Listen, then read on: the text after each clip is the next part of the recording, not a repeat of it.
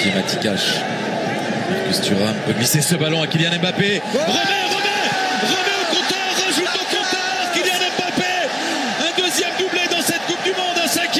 Amint hallhattátok, tehát Mbappé már 5 gólos, és ezzel vezeti a góllövő listát a Katari világbajnokságon. Mi pedig Baumstark TV-vel jövünk a 15. játéknak kiveszélőjével. Ez itt újra a Katarodó, amelyben a francia-lengyel és az angol-szenegál meccset beszéljük ki. Kezdjük ezzel a francia-lengyellel, ahol tehát Mbappé duplázott, Giroud egy gólt lőtt, viszont ezzel ő a gólrekorder már a francia válogatottban.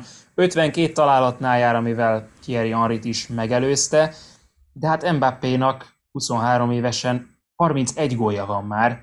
Gyanús, hogy bár most Giroud ünnepeljük, ez a rekord ez valamikor más kézbe fog kerülni, és nem a túl távoli jövőben. Hát így van, és ráadásul ugye 24 év alatt megelőzte Pelét itt a gólok számában, amennyit már szerzett világbajnokságon, ami egészen döbbenetes teljesítmény, de én azt gondolom, hogy itt ugye nagyon sok mindenkiről lehetne beszélni a francia válogatottnál. Mbappéről mindenképpen muszáj, hiszen öt gólyával tényleg vezeti a góllövő listát, fantasztikus, ahogyan ő játszik, fantasztikus, amilyen hatással van a csapatra, de hogyha már hatásról beszélünk, akkor szerintem egy olyas valakit kell kiemelni, aki ezen a mérkőzésen nem talált be, ő pedig Antoine Griezmann, aki tízes szerepkörben a 15 helyzetet alakította már ki ezen a tornán, senkinek nincsen ennyi a kialakított helyzetek közül az egész tornán, a teljes mezőnyben, és az ő játéka az, ami biztosítja azt a szabadságot Mbappénak és Zsirúnak, aki, amivel ez a francia játék ez hatékony tud lenni, támadó játékról beszélünk természetesen, és akkor itt jöhet be az a kérdés, amit már itt felvetettünk közvetlenül a torna előtt, hogy Zsirú játéka, aki egyébként valóban az 52. góljával letaszította Arrit az örökrangsor éléről, mennyivel hatékonyabb, mint amennyire Benzemával lehetne esetleg az a francia válogatotté. Mert hogy Zsirú nem lép annyit vissza, és hallgattam, amikor a múltkor Griezmannról beszéltetek a hétfői adásban talán, és mondtátok, hogy kicsit meglepett titeket az, hogy mennyire szabad szerepkört kapott, Megmondom őszintén, hogyha itt lett volna Benzema, akkor Benzema sokkal többet lépked vissza, de szerintem Griezmann esetében az, hogy Giroud van előtte, így Desampék nagyon okos döntést hoztak, mert ez nem újdonság nála. Tehát az Atlétikónál, amióta véglegesítették az ő szerződését, azóta nagyon hasonló szerepkörben játszik, nagyon-nagyon fontos szerepe van már a támadásépítésben is, és az, hogy ő gyakorlatilag nyolcasként játszott az egész világbajnokságon, az az Atlétikónál is hasonlóképpen volt itt az őszi-téli időszaknak a, a találkozásánál, vagy az ősznek a végén inkább. Szóval nálam ez nem meglepő, az viszont tényleg nagyon fontos, hogy mennyire, mennyire fontos ember lett, és tényleg a Messi féle hasonlat, amit Pete használt, az, az nálam nagyon-nagyon ül, csak Griezmann még inkább kiveszi a részét minden eleméből a játéknak gyakorlatilag. Hát ezt alátámasztandó, ott van az a statisztika, amiről szintén a hétfői adásban beszéltünk, ugye a FIFA oldalán ez fel is lelhető, hogy melyik játékos hányszor töri át a védelmi vonalakat. Ez teljesen mindegy, hogy ez passzal teszi, vagy labdavezetéssel, mindig azt nézik statisztikai szempontból, hogy az adott sornak, tehát akár középpályás sornak, akár védelmi vonalnak, akár támadó sornak, az utolsó embere hol helyezkedik, és azon kijuttatja túl a labdát.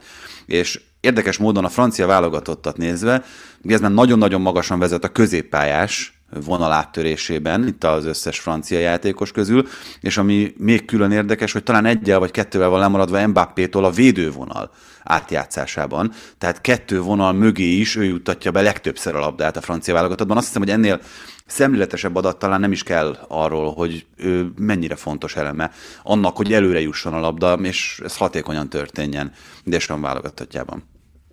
Most ugye beszélünk itt arról, hogy oké, okay, Benzema kiesése jól jött esetleg a francia válogatottnak, de szerintem nem lehet elmenni amellett szó nélkül, hogy azért nem csak vele nem számolhat Desamt, hanem most kicsit elfelejtettük azt, hogy mekkora sérülés hullámmal küzdött meg ez a francia válogatott, és lehet itt kérdőre vonni a játékosokat, de például Rabio, amit csinál eddig a világbajnokságon, főleg az utóbbi két-három meccsen, inkább az utóbbi, kettőn, tehát az utolsó csoportmeccsen, meg ezen a nyolcad döntőn, az, az szerintem impresszív.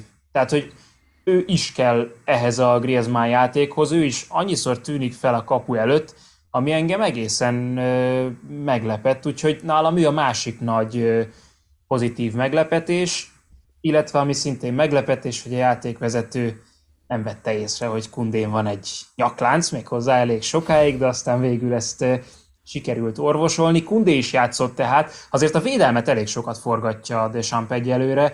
Konate, Upamecano vagy Várán játszik, de mindig más felállásban. Igen, és hogyha már a védelemről szó esett, akkor még egy embert szerintem érdemes kiemelni, megtettük ezt korábban is, ez Theo Hernández, aki ugye nem lett volna alap esetben kezdő, hogyha a testvére sajnálatos módon nem sérül meg, viszont ezt tudtuk, hogy nagyon jó formában érkezik erre a VB-re, de azért nagyon más típusú focit játszik ő szerintem a Milánban, mint amit itt ebben a francia csapatban kell, de az első pillanattól kezdve szerintem alkalmazkodni tudott ehhez a válogatotthoz, és még akkor is tud alkalmazkodni, hogyha esetleg több védekező és védő feladatot várnak el tőle, mint amennyit például a Milánban kell játszania. Rabió szerintem is eddig egészen kiválóan teljesít, talán mondhatjuk azt is nyugodtan, hogy abszolút várakozáson fölül, hogyha az előző szezonjait nézzük, bár azért a Juventuson is szerintem voltak olyan felvillanásai, amik mutatták azt, hogy benne több van annál, mint amit általában láttunk tőle, és hát masszívnak, nagyon stabilnak tűnik ez a francia válogatott. Nem történt ezen a meccsen meglepetés. Hát ugye itt a, az egyetlen olyan időszak ennek a mérkőzésnek, amikor ez kétséges lehetett, hogy a franciák nagyon-nagyon simán nyernek, az ott az első félidő végetájékán volt, amikor Zsielinszkinek és Kaminskinak volt a lehetősége, ugye Loris és Upamecano mentésével zárult az, de nem érezte szerintem az ember figyelve az eseményeket, hogy itt bármikor is a, a lengyelek kézbe vehetik az irányítást. Összességében nem, de tényleg itt azok után, hogy körben nyalogattuk ezt a francia csapatot, azért én mégis úgy éreztem, hogy a tűzzel játszanak. Tehát pont egy ilyen világbajnokságon lehet az embernek Mbappé is, meg Griezmannja is. Azért az, hogyha egy olyan csapat, amelyik képes beülni a kapuja elé, vezetés szerez, az nagyon-nagyon veszélyes tud lenni. És hát nagyon sajnálom, hogy Zsielinszkinek ennyire rosszul jött ki ez a, ez a mm, VB, mert tényleg top formában, élete formájában van, és azon túl, hogy most ezt az ígyszerét nem lőtte be, azon túl szerintem itt azért felvetődhet Miknyevicsnek a felelőssége is, tehát semmiféle, semmiféle kreativitást és semmiféle Zsielinszkire való és Lewandowski-ra való épülést nem fedezhettünk föl ebben a lengyel válogatottban. Ugye a végén Lewandowski lőtt még egy második gólt, 11-esből betalált, de hát szinte biztos, hogy ez volt az utolsó VB gólja, és hát VB mérkőzése is. Tehát azért ezt nem szabad elfelejteni, hogy ez valahol egy nagyon szomorú pillanat volt, hogy Lewandowski-t többet VB-n nem látjuk. Hát milyen szomorú lett volna, hogyha az első 11-es marad érvényben, ott ugye teljesen egyértelmű volt, hogy a labda elrúgása előtt Loris hát majdnem egy méterrel elmozdult a vonalról, úgyhogy nem lehetett kérdés. Én mondjuk posszankodtam rajta, mert három francia játékost érintett a fantasy csapatomból.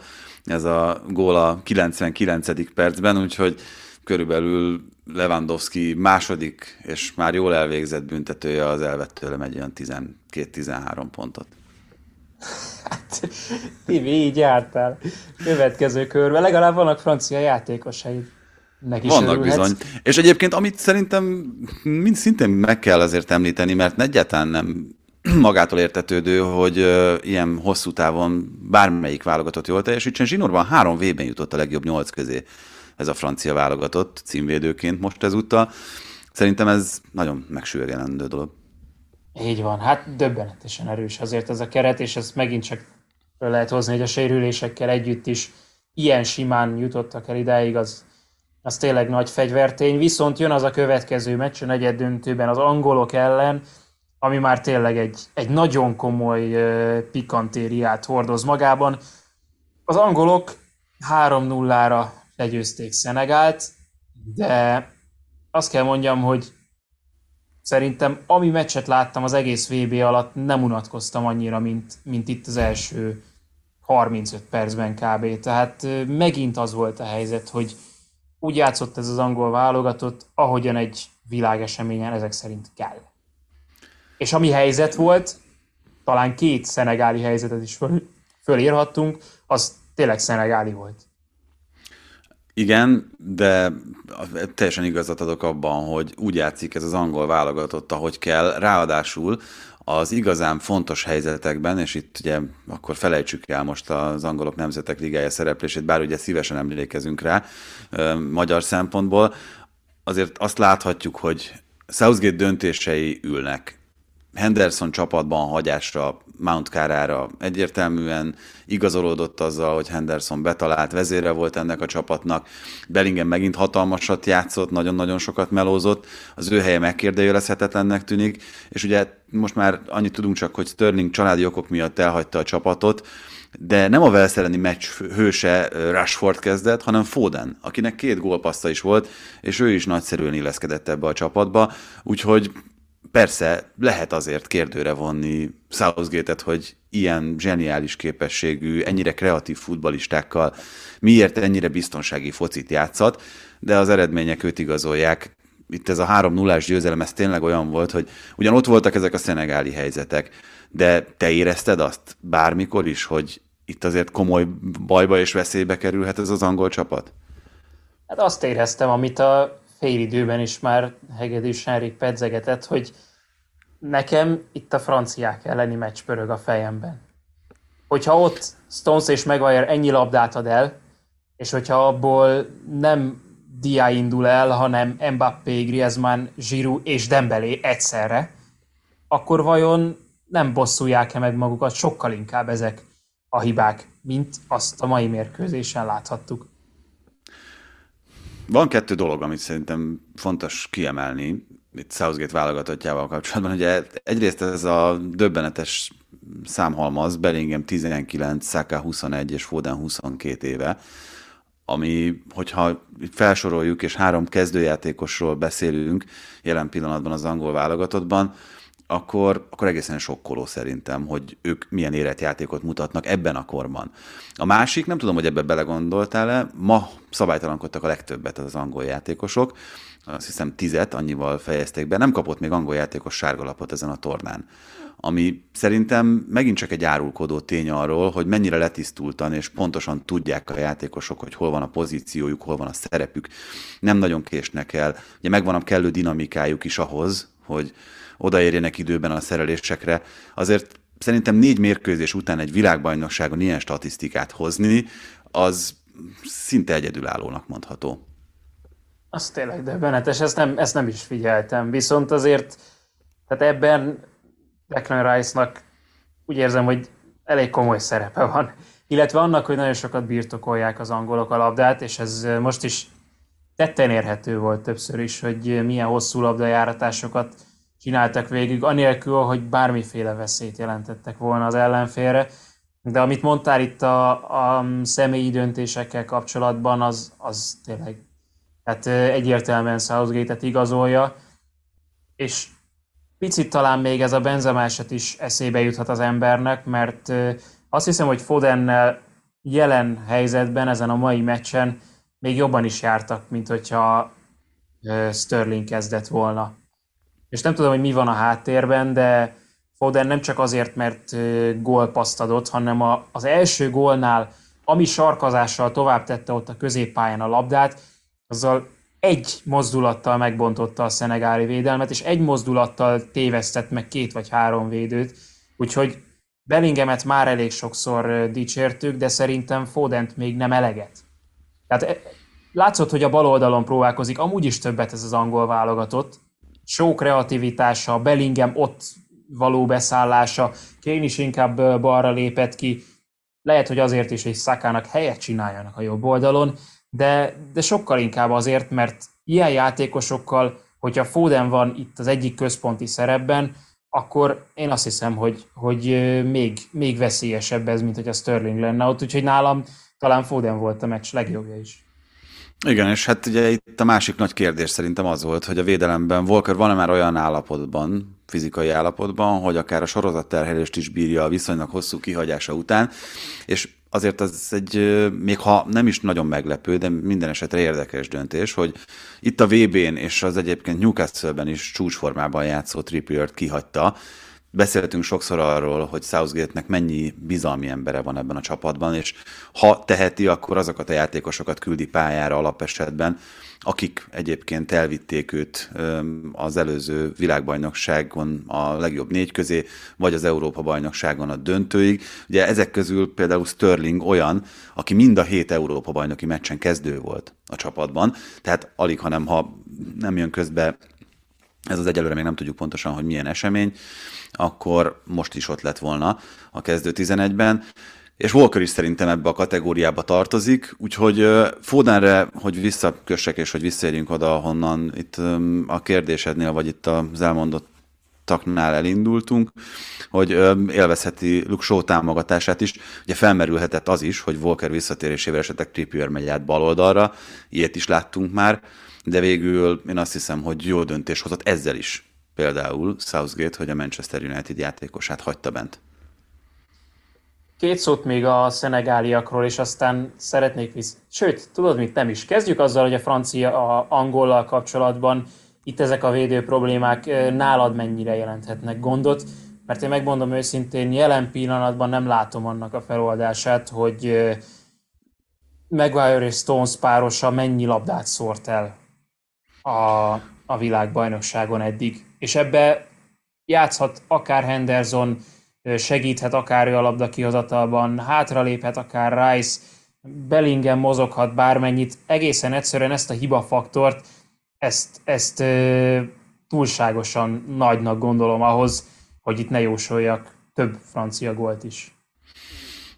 Hát nem is feltétlenül, csak az eladott labdák mondatják azt velem, hogy ennek megvan azért az esélye, hanem talán az a fordulékonyság. Itt nem erre gondolok elsősorban, mert az ő sebessége az megvan ahhoz, hogy megfogja Mbappét. Talán a világon azon nagyon kevesek közé tartozik, aki mondjuk egy versenyfutásban nem méterekkel marad le a francia támadóról, de azért Maguire Stones esetében jogos lehet az a félelem, hogy ha esetleg középre kerül bármelyik fürgeléptű, az alacsonyabb játékosok közül nyilván nem Zsirúval kell majd versenyt futniuk, hanem megjelenhet ott bármikor a már említett Griezmann, vagy megjelenhet Mbappé is, akkor ez problémát okozhat.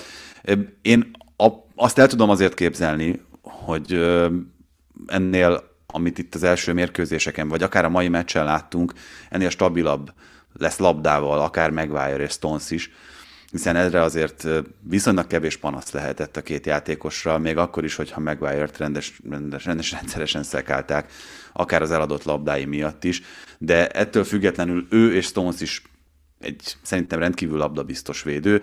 Én inkább ebben látom a fordulékonyságban és az extra sebességben, ami a francia támadósorban van, a lehetséges félelmet itt angol részről, hogy nagyon-nagyon kevés olyan válogatott védelem és védősor van, amelyik nyugodtan léphetne pályára ez ellen a francia támadógépezet ellen. Nagyon izgalmas lesz látni, az a találkozó tehát majd a negyed döntőben következik, a következő hét végén. Viszont itt azért Szenegáról is érdemes azt hiszem egy picit beszélni, tele olyan játékosokkal, akik a Premier League-ben játszanak, két Chelsea játékossal, Mendivel és Kolibalival, akik ugye több csapattársuk ellen is pályára léphettek.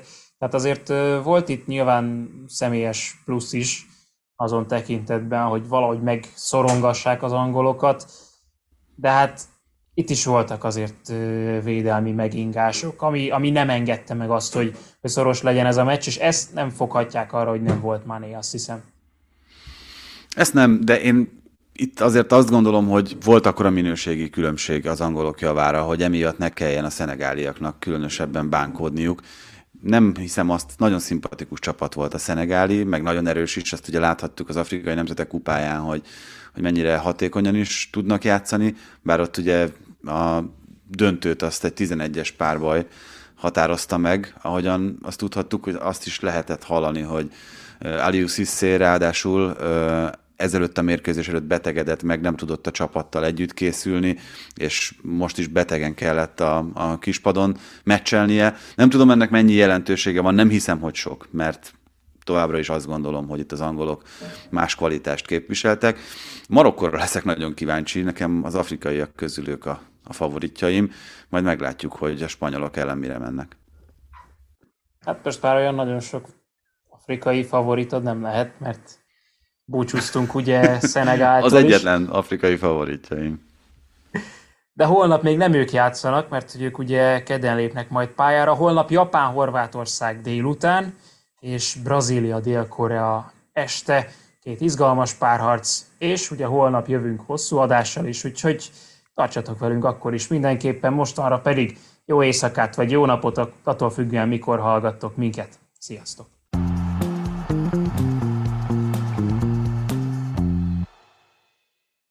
Ha más podcastekre is kíváncsi vagy, hallgassd meg a Béton műsor ajánlóját. El tudod képzelni, hogy a podcastet, amit éppen most hallgattál, fél év múlva már a mesterséges intelligencia generálja? Mi sem. De ha érdekel, eljötte már a gépek lázadása. Hallgass bele az Embertelen podcastbe. Orsós Lajos vagyok, a műsor házigazdája. Egyelőre még élőben. Egyelőre. Fedezzük fel együtt, hogyan ismerkedik, randizik, mesél és vitatkozik Betty és Péter, két teljesen mesterséges intelligencia. Lajos, a podcast címét mond még egyszer, Léci. Oké. Okay. Embertelen podcast. Ez a műsor a Béton közösség tagja.